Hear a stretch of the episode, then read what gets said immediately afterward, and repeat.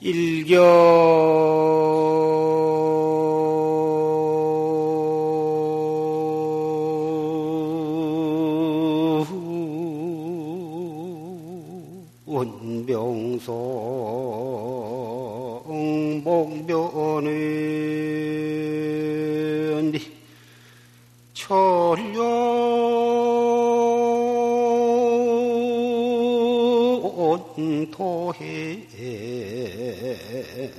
强求没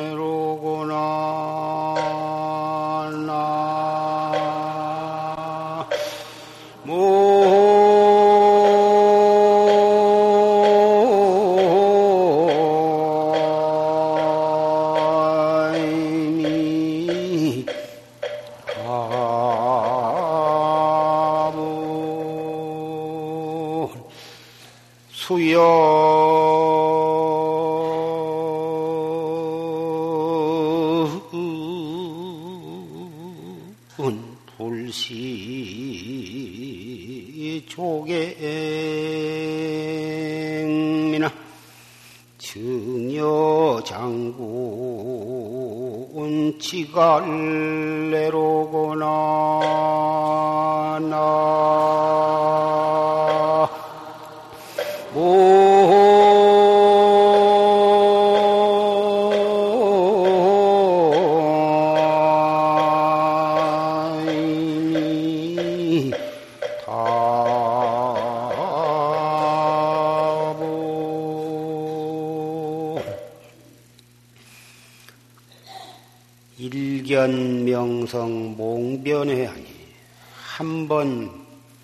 밝은 별을 보고 꿈이 문득 돌아오니 천년 도핵이 장청매로구나 천년 묵은 복숭아 씨에서 푸른 매화가 자랐구나. 수연불시 조객미나 비록 이 매화가 국의 맛을 고르지는 못하나 증여 장군 지갈래로구나 일찍이 장군에게 주어서 목마름을 근치게 했느니라. 오늘은 개해년 서달 초여들의 나벌 8일 서가모니 부처님께서 도를 통해서서 성부, 성도를 하신 날입니다.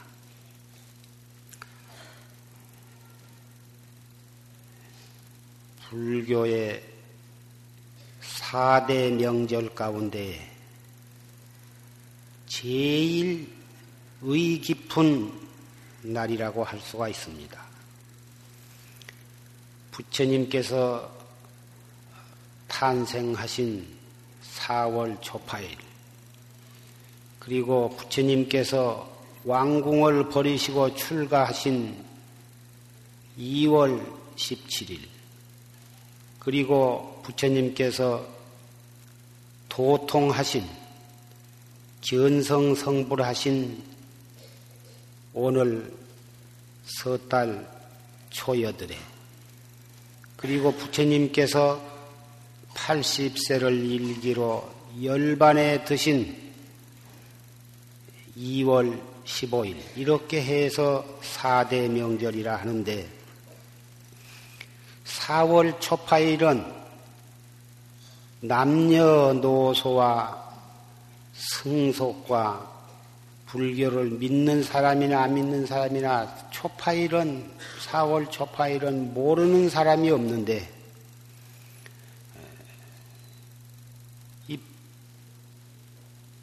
정작 부처님께서 도를 통해 가지고 성불을 하신 나벌 8일에 대해서는 일반적으로 널리 알려지지 않고 있습니다.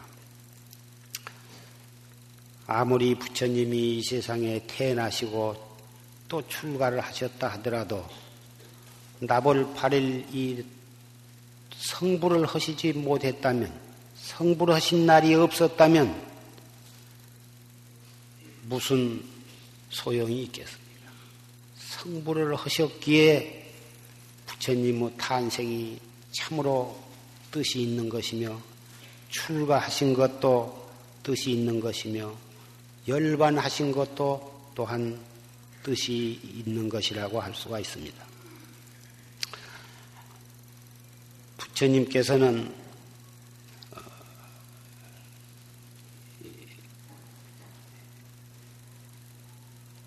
탄생을 하셔가지고 19세에 어, 출가를 하셨다. 어떤 경전에는 그렇게 되어 있는지도 있고, 어, 또 경전에 따라서는 29세에 출가하셨다. 이렇게 되어 있는지도 있습니다. 19세에 출가하셔가지고 12년 동안을 고행 정진을 하신 끝에 30세에 성도를 하셔, 하셔서 80세에 열반하셨다. 어, 반이원경 이런 경전에는 그렇게 되어 있고 파리어 열반경이나 대반 열반경이나 유부잡사 같은 경전에는 29세에 출가하셔서 6년 동안을 고행하시다가 35세에 성도하셔가지고 80세에 열반에 드셨다. 이렇게 되어 있습니다. 그래서 어, 이 북전으로 전해 내려오는 계통에서는 19세에 출가하셔서 12년 고행하셔가지고 30세에 성도하셨다고 이렇게 예, 옛날 우리나라 옛날 스님네는 쭉 그렇게 예, 믿고 내려왔는데 근세에 와서 많은 불교 학자들이 여러 경전을 예, 분석하고 종합하고 이렇게 해서 어, 연구한 결과 29세에 출가해 가지고 6년 동안 고행을 하셔서 35세에 성도하셔가지고 80세에 열반했다고 하는 어, 그 경전의 말씀이 예, 여러 가지 경전과 여러 가지 점으로 비추어 볼 때에 더 어, 타당성이 있다고 그렇게 예, 여겨지고 있습니다. 19세에 출가하셔서 12년을 고행을 하셨건 29세에 출가하셔가지고 6년을 고행을 하셨건, 35세에 어, 성도를 하셨느냐, 30세에 성도를 하셨느냐, 그것은 경전에 따라서 어, 여러 가지 차이점이 있기 때문에 그것을 꼭 어느 것이 옳다고 그것을 가지고 우리가 논란을 하고 시비를 할 것이 못 됩니다. 이것은 불교 어, 학자나 어, 사학가들이 연구할 문제고 어, 우리 불법을 믿고 수행하는 입장에 있는 사람은 그 35세 설이나 30세 설에 너무 어, 지나치게 시비를 할 것이 없다고 생각을 합니다. 문제는 부처님께서 어떻게 해서 수행을 하셨으며 무엇을 깨달으셨으며 깨달으신 결과 우리에게 어떠한 이익을 주셨느냐. 그래서 우리는 어떻게 불법을 믿고 어떻게 닦고 어떻게 나아가야 할 것인가. 이 점이 우리에게는 보다 더 소중한 일이 되리라고 생각이 됩니다. 부처님께서는 처음에 출가하셔가지고 어, 그때 당시 널리 알려진 어, 선인을 찾아갔습니다. 지금 말이면 큰 도사를 찾아갔는데 알라 말라라고 하는 도인을 찾아가서 그 도인 밑에 제자가 되어가지고 그 도인의 그 알라말라 이 도인의 도사의 지시에 따라서 정말 위법망구적으로 수행을 해서 그 도인이 이르른 무소유의 경지에까지 이르렀습니다.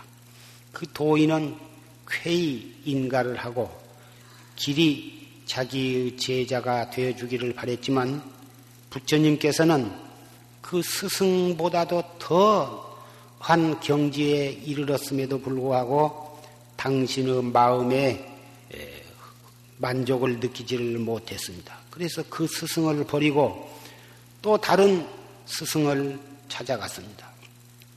그 스승은 우타카라고 하는 어, 도사인데 그 일을 찾아가니까 그 도인은 비상, 비비상처라고 하는 최고의 목표를 향해서 수행을 쌓고 있었습니다.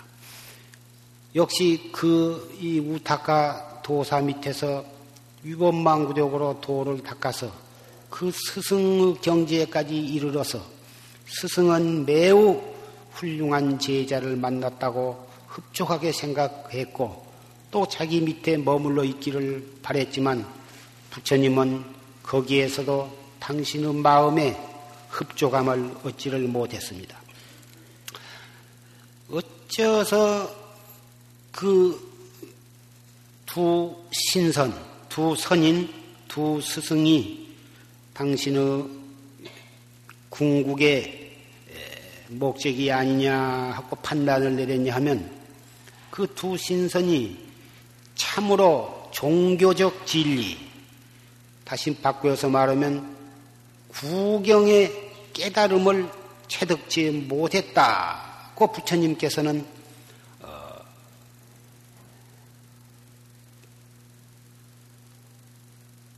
판단을 내리신 것입니다.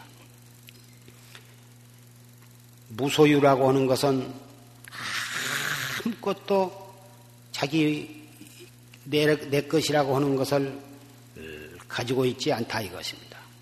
물질적으로나 정신적으로나 완전히 내 것이라고 하는 생각을 갖지 않고 무심의 경계에 들어가는 것을 말하는 게고 비상 비비상처라고 하는 것은 깊은 선정에 들어가 가지고 어, 그것도 역시 자기의 모든 생각을 완전히 없앰으로써 이 시간과 공간이라고는 의식을 완전히 초월해버리는 그러한 경지에 들어가는 것입니다. 그러한 예, 마음이 무심한 경계에 들어가서 그러한 어, 멸진정에 들어간 그것 자체만으로서는 이것을 생사해탈이라 할 수가 없다. 이렇게 판정이 되셨기 때문에 또 그 우타카라고 하는 두 번째 스승도 버릴 수밖에는 없었던 것입니다. 그래가지고 지금의 부다가야 근처에 이련서나 가까이에 있는 숲속에 들어가서 가장 도 닦기에 알맞는 장소를 선택해 가지고 어, 한 나무 밑에 자리를 잡고서 동쪽을 향해서 자리를 잡고서 내가 깨달음에 깨달음을 얻지 못하면 결정코 이 자리에서 일어나지 아니하리라. 이렇게 결심을 하고 도를 닦기 시작하는데 마왕 파순이 악마의 무리들이 가진 방법을 써가지고 부처님 도 어, 닦는 것을 방해를 쳤습니다. 처음에는 어, 무력으로 무력으로서 그것을 방해를 치고 어, 차크라라고 하는 그 뿌리 돋친 쇠몽티 그런 것을 던져가지고 그놈에 맞으면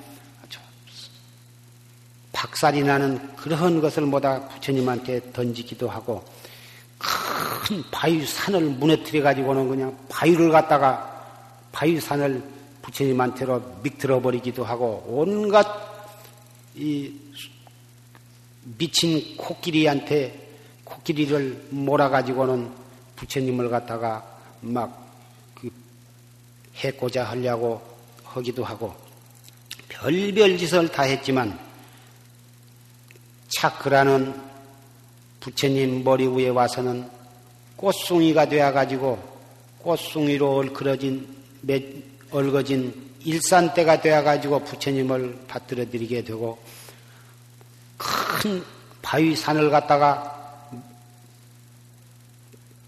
밑들어서 부처님한테 밑드는 것이 그것이 또 꽃이 되어 가지고 어, 아름다운 꽃이 되어서 어, 떨어지고 도저히 완력으로서는 어찌 해볼 수가 없게 되자 그 자기의 아름다운 딸 셋을 갖다가 이쁘게 단장을 해가지고 민계를 써서 부처님을 현혹하려고 했지만 도저히 그 부처님을 갖다가 방해칠 수가 없었습니다.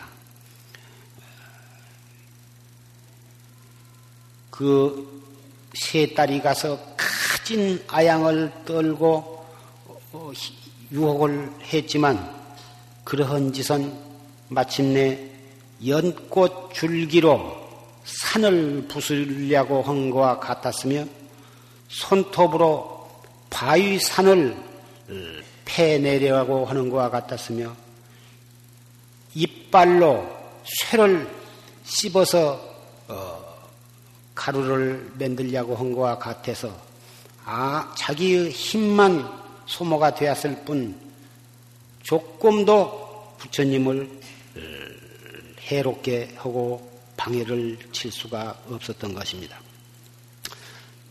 부처님은 마왕 파순이의 무력과 완력으로 당신을 온갖 방법으로 어, 해롭게 해왔지만 내가 이러한 마구니와의 싸움에서 져가지고 사는 것보단 차라리 이 마구니와 싸워서 죽는 것이 마땅하다고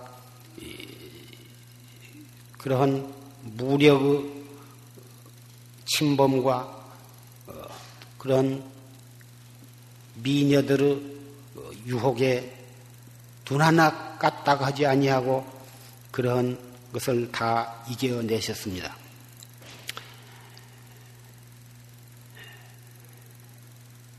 실로 어, 수도 마음을 도를 닦으려고 마음을 내면 누구나 어, 여러 가지 형태의 악마와 투쟁을 하기 마련인 것입니다.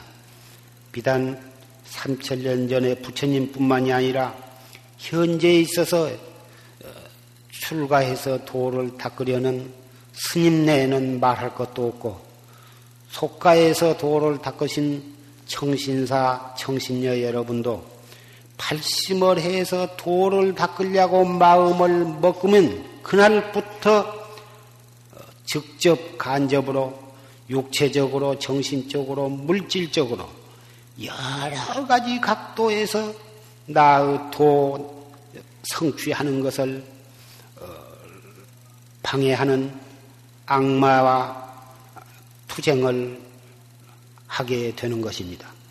왜 그러냐 하면 한 사람이 도를 닦아서 도를 이루게 되면 마구니의 무리가 쓸 땅이 없어지게 되는 것입니다. 마구니의 궁전이 들썩들썩해서 넘어지려고 하기 때문에 마왕들은 자기의 영토가 무너지고 자기의 궁전이 무너지고 나아가서는 자기 자신들까지 쓸 땅이 없어지기 때문에 당연히 온갖 수단과 방법을 다 써서 도 이루는 것을 방해칠 수밖에는 없는 것입니다. 그래서 수행하는 사람은 그 마구니와 싸워서 그 마구니는 무력으로 오는 마구니와 어, 그 미인이 되어 가지고 미인이라고 하는 표현은 순경계 부드러운 그러한 방법으로 나를 갖다가 현혹해오는 그러한 마구니 실제는 무력으로 달려 어, 닥쳐오는 마구니보다도 이러한 부드러운 예, 부드러움으로 부드러운 방법으로 써서 나를 어, 가장 위하고 나를 생각한 것처럼 그렇게 다가오는 마구니는 참으로 이겨내기가 어려운 것입니다. 어쨌든 이러한 무력의 마구니나 부드러운 마구니와 싸워서 지면 그대로 그 마구니의 노예가 되는 것이며 그 마구니와 그 끝내 싸워가지고 내가 이기면 출세간의 새 세계가 열리게 되는 것입니다. 그렇게 되면 그러한 마구니가 도리어 어, 귀화해 가지고 나의 수호신이 되는 것이며 어, 나를 방해치던 모든 마구니의 권속들은 나를 도와주고 애껴주는 나의 동포가 되는 것이며 그렇게 나를 방해치고 못 살게 굴고 잠시도 나의 마음 편안해지 기회를 주지 않던 그런 8만 4천의 번외의 마구니는 일전해가지고 나의 보리도를 보리, 보리로 깨달음으로 변해버린 것입니다. 그래서 이것을 유식에서는 범부에 있어서 식은 전오식, 안입이 설신 이 전오식이나 육식, 의식, 제6식이나 칠식이나 제8아리아식 이 식이 깨닫, 깨달라 버리면 그 식이 변해서 어, 지로 변한다 이것입니다. 어, 평등성지나 묘관찰지나 어, 대원경지, 성소작, 성소작지 같은 이런 어, 지로 변해버린 것입니다. 이것이 바로 어, 깨닫기 전의 마구니들이 깨달으면 그것이 나의 수호신이 되며 나의 구원속이 되며 나의 우위 없는 깨달음으로 변한다는 말과 같은 것인 것입니다. 그런데 깨달으면 대관절 무엇을 깨닫느냐? 오늘은 부처님께서 깨달라 가지고 도를 깨달으신 날인데 대관절 무엇을 깨달았을까? 대단히 이 점에 대해서 많은 사람들이 궁금하게 생각을 합니다. 대관절 무엇을 깨달았을까? 깨닫고 나면 그 경계가 어떻게 되는 것인가? 생사해탈한다. 생사 속에서 생사가 없는 영원한 진리의 세계에 들어간다. 막연하게 이렇게들 말을 하고 그런 정도로 알고 있지만 사실 이 무엇을 깨달으며 깨달은 경계가 어떤 것인가에 대해서는 깨달아 보지 않고서는 그 경계는 알 수가 없다고 할 수밖에 는 없습니다. 이치와 지혜, 이지가 둘이 아닌, 둘이 아닌 세계다. 또는 부처님과 부처님이 서로 생각할 뿐이지, 뿐이다. 또는 자수용하는 스스로 당신만이 맛볼 수 있는, 누릴 수 있는 법락이다. 또는 해인삼매다. 여여실실이다. 그 깨달음, 그, 이, 경계를 여러 가지로 표현을 합니다마는 무진평등한 그 진리가 육신에, 자기 육신에 가득 차가지고 가없는 다함이 없는 정멸의 선의 낙이 넘쳐 흐른다. 그 정멸한 채로 그냥 일체가 다 그 정멸한 경계 속에 다 돌아가는, 돌아가는 것이며 그 침묵한 채 더할 나위 없는 어, 그 훌륭한 정법이 설해지고 있는 것이다. 입을 벌려서 법을 설한 것이 아니라 그 정멸 속에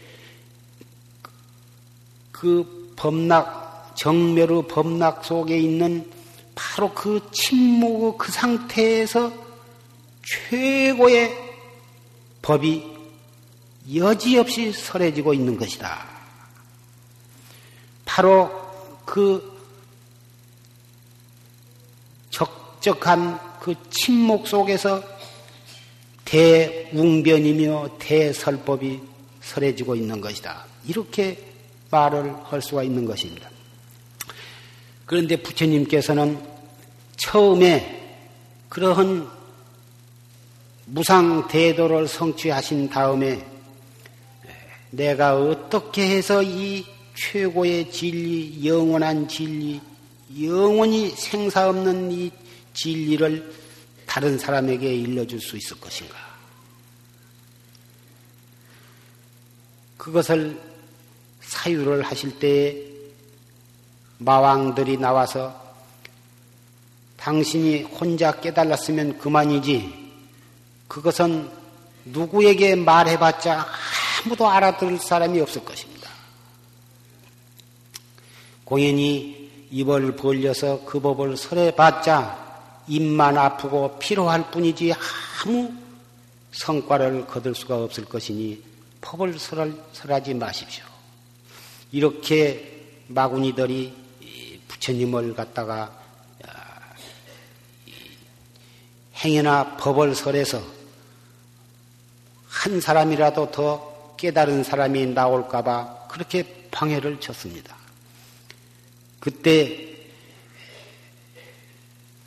천상에서 또 부처님께 여쭈기를 이 많은 중생 가운데에는 정법에 인연이 있는 사람이 있어서 부처님께서 방편 따라서 법을 설하시면 차츰 근기가 수승해지면 반드시 부처님의 최고의 진리도 깨닫게 될 것입니다. 그러니 과거의 모든 부처님도 다 중생의 근기 따라서 방편을 설하셨어. 차츰차츰 근기 따라서 소승법으로부터 중승법, 대승법, 그래가지고 최상승법에 이르기까지 법을 차츰차츰 근기 따라서 설해가지고 마침내는 위 없는 법을 깨닫게 하셨습니다. 그러니 부처님께서도 방편을, 방편문을 열어 주십시오. 이렇게 간청을 해가지고 마침내 부처님께서는 최초에 깨달으신 뒤 그 침묵한 가운데에 21일간에 걸쳐서 화엄경을 설하셨습니다. 화엄경은 입을 열어서 설하신 경전이 아니고 최초에 부처님이 성불을 하시자마자 침묵한 가운데에 설해진 경전이다. 이렇게 말을 할 수가 있습니다. 그것은 누구를 들으라고 설하시기보다는 중생 근기 맞춰서 설해진 경전이 아니고 오직 자네증의 경전, 당신이 깨달은 바를 그대로 침묵 속에서 설해졌을 뿐인 것입니다. 그리고 나서 어, 아함경 12년과 방등경 8년과 21년간에 걸쳐서 반야경을 설하시고 마지막 8년간은 법화경을 설하셨습니다. 그렇게 해서 49년 동안을 8만 4천 어, 법문, 12부 경전을 어, 설하셔가지고 80세를 어, 일기로 해서 열반에 드셨습니다마는 부처님께서 49년 동안 설하신 법은 근기 따라서 그렇게 많은 법을 설하셨으되 실지에 있어서는 부처님께서 그 정멸하신 채 그 침묵 속에서 설하신 그 법의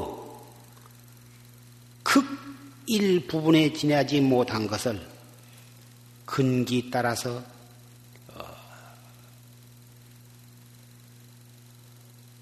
장소와 때와 근기 따라서 조금 열어 보여주신 것 뿐인 것입니다. 따라서 부처님께서 참으로 설하시고자 한 부처님께서 깨달으신 그 자내증의 최고의 법문은 어, 입을 통해서는 다 설할 수가 없는 것입니다. 경전에 나타난 것은 그 일부밖에는 아니 된 것이고 부처님께서 설하시고자 한 그 위대한 법은 온 법계에 가득 차 있는 것입니다. 하늘에 떠 있는 태양, 달, 별들이 반짝거리는 것이며, 봄에는 잎이 피고 꽃이 피고, 여름에는 무성했다가 가을에는 단풍이 들고 열매를 맺고, 겨울이 돌아오면 다시 뿌리로 다 돌아가는 이러한 자연 현상과 물이 흐르고 새가 나르고 구름이 모았다가 흩어지는 모든 현상, 또 이 사람과 동물들이 낫다가 늙어서 병들어 죽는 이런 현상, 모든 것이 모든 이 천상계가 이루어졌다 잠시 머물렀다가 또 변질이 되어가지고 무너져 버리는 모든 현상이 있는 그대로 이것이 부처님의 최고의 진리의 표현이 되는 것입니다. 깨닫지 못한 사람에게는 생로병사요 성주개공이요 무상하고 의지할 것 없는 꿈이요. 그것을 따라서 몸부림치고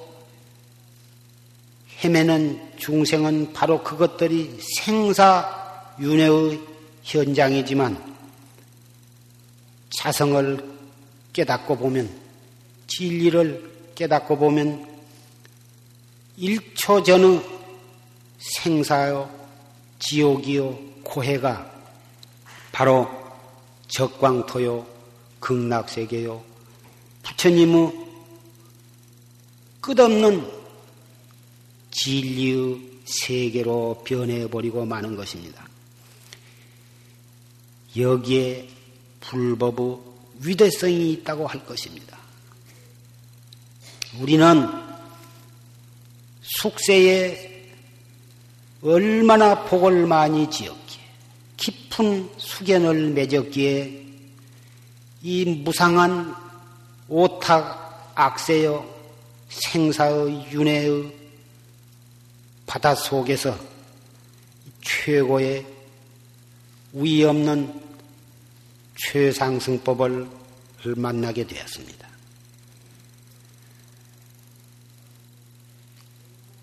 깨닫지 못한 우리의 눈으로 볼 때는 정말 이 세계는 사방에서 불이 훨훨 타고 있고 지금 다다 들어오고 있고, 우리도 그 불에 의해서 오늘, 내일을 기약할 수 없는 그러한 위경에 놓여 있지만 정법을 믿고 최상승법에 의지해서 수행을 한 사람에게는 훨훨 타는 불은 나로 하여금 해태를 부릴 수 없게 해주는 스승의 불보사의 채찍이요. 인간적으로 또는 물질적으로 정신적으로 나를 핍박해오는 모든 괴로운 조건들은 나로 하여금 잠시도 해태를 부릴 수 없고 한눈을 팔 수 없게 하는 그러한 불보살의 거룩한 채찍으로 변하고 마는 것입니다. 설사 우리가 깨닫지 못했다 하더라도 팔심을 한 사람과 팔심을 못한 사람에 따라서는 모든 것들이 마음 안에서 일어나는 모든 생각, 몸 밖에서 일어나는 모든 현상이 그렇게 다르게 받아들여지는 것입니다. 하물며 깨달음을 얻은 지혜의 눈을 뜨는 사람에게는 찰나간에 어제의 마구니는 정법을 수호하는 나를 지켜주는 수호신으로 변하고 나를 그렇게 못 살게 굴던 왼수는 나의 도반이요, 나의 스승이요, 나의 영원한 선지식으로 변하고 마는 것입니다. 한 말로 말해서 8만 4천의 번외의 마구니가 일전해서 대각 무상 대각으로 변함에 있어서 있겠습니다. 오늘은 부처님께서 견성 성불하신 불교 4대 명절 가운데 가장 뜻깊은 날입니다. 우리는 이 날을 맞이해서 재발심하고 새로운 각오로서 자기의 오늘날까지의 모든 것을 재검토하고 자기의 신앙과 자기의 신심에 대해서도 재검토를 해서 진정한 신심으로 새 출발을 해야 할 줄 생각을 합니다.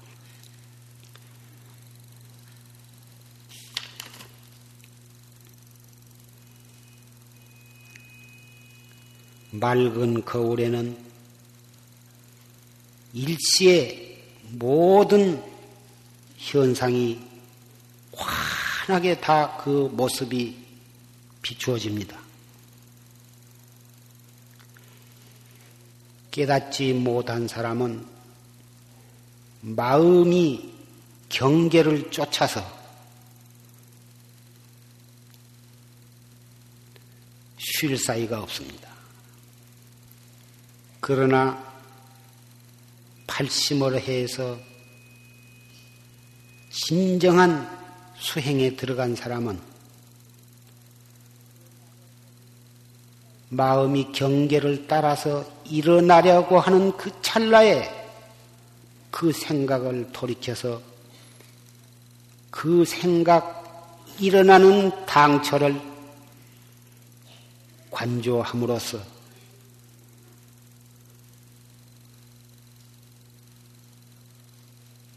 참나로 돌아오는 것입니다. 깨닫지 못한 사람은 마음이 경계를 따라서 끝없이 방황을 하고 깨달은 사람은 맑게 닦아놓은 거울과 같아서 일체 경계가 여지없이 그 거울에 비추되 거울 자체는 아무 변동이 없는 것입니다. 빨간 것이 오면 빨간 상이 거울 속에 비추고 노란 것이 나타나면 노란 것이 그 거울 속에 비추되 거울 자체는 아무 변함이 없습니다. 그렇게 여지없이 청황적백이 나타나건만 거울 자체가 뻘개지는 것도 아니고 한 번 노란 것이 거기에 비춰졌다고 해서 거울 자체가 노란 거울로 변하는 것이 아닙니다.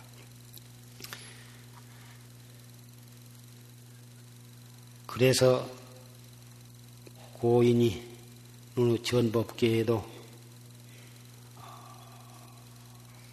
경계에 따라서 마음이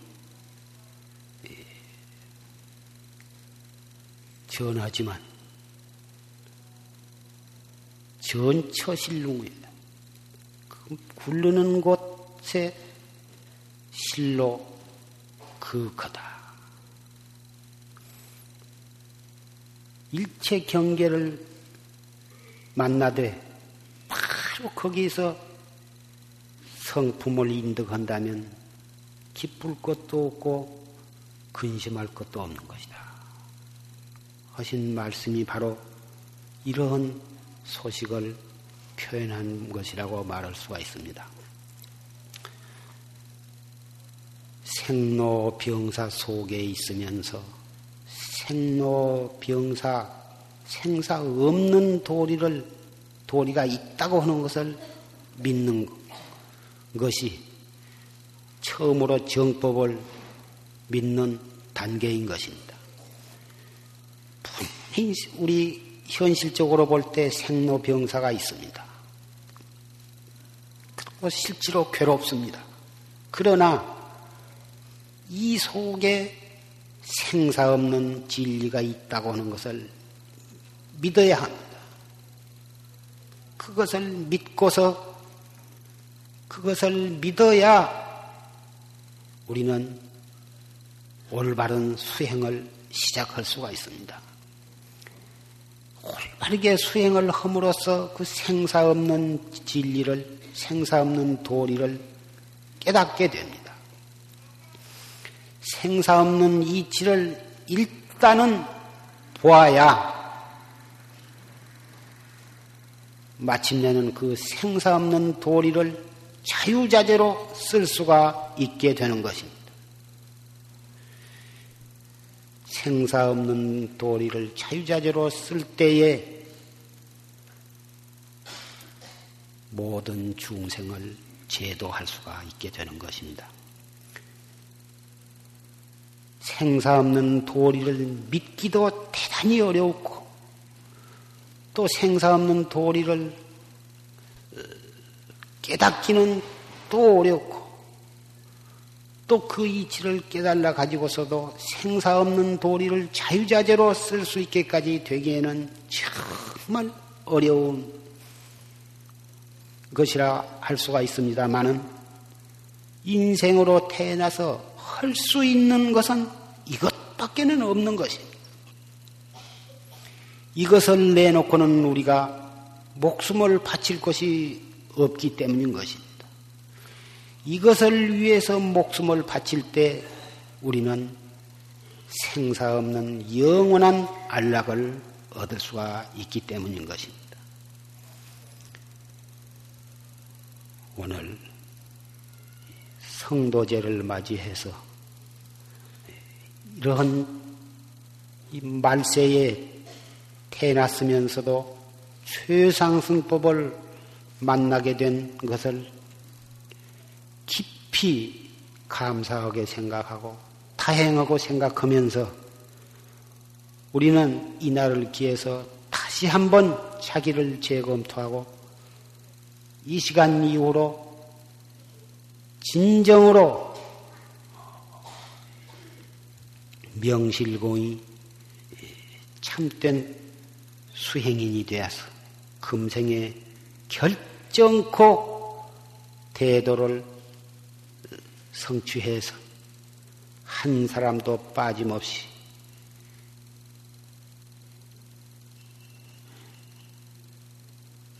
생사 없는 진리의 세계에서 영원히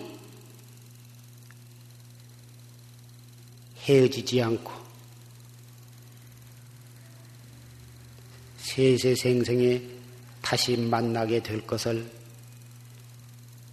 기약을 하면서 말씀을 맺고자 합니다.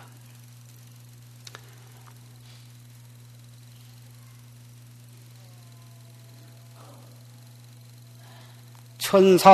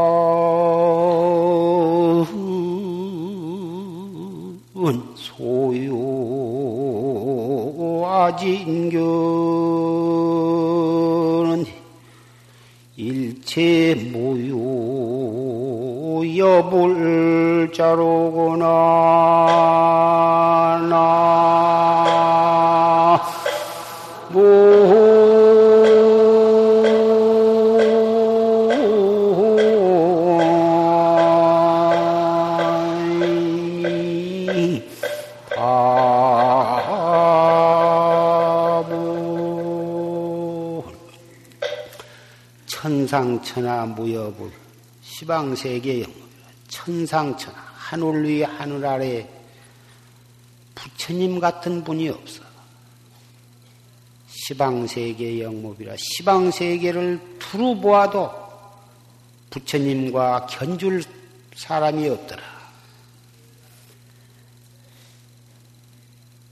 세간 소유아직 세간에 있는 바를 내가 다 보았도 모든 것이 부처님과 같은 분이 없더라.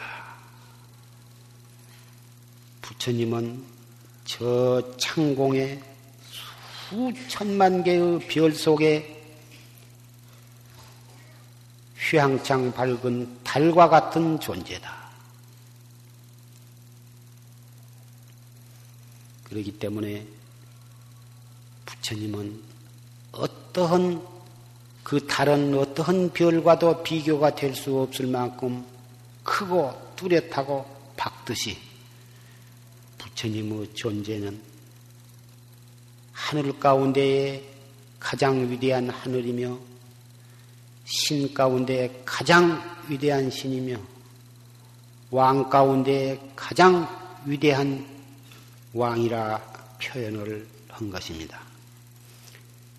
그러한 부처님을 스승으로 모신 우리들은 그 다행하고 고마움을 무엇라고 표현할 수가 없습니다. 그런데 우리 불법은 그러한 위대한 성현이 될 수 있는 바탕을 우리 자신도 갖고 있다고 하는 사실입니다. 부처님도 깨달음을 얻기 전에는 우리와 똑같은 범부였었습니다. 우리도 부처님의 말씀에 의지해서 실다우게 믿고 실다우게 닦아서 깨달음을 얻을 수가 있습니다. 깨달음을 얻고 나면 우리도 부처님과 똑같은 성현이 될 수 있습니다. 불법의 위대성, 불법의 세계성, 불법의 우주성은 우리 중생, 죄 많은 중생, 업이 두터운 중생도 철저하게 발심을 해서 목숨 바쳐서 수행을 하면 우리도 영원한 진리의 참 사람이 될 수 있다고 하는 사실입니다.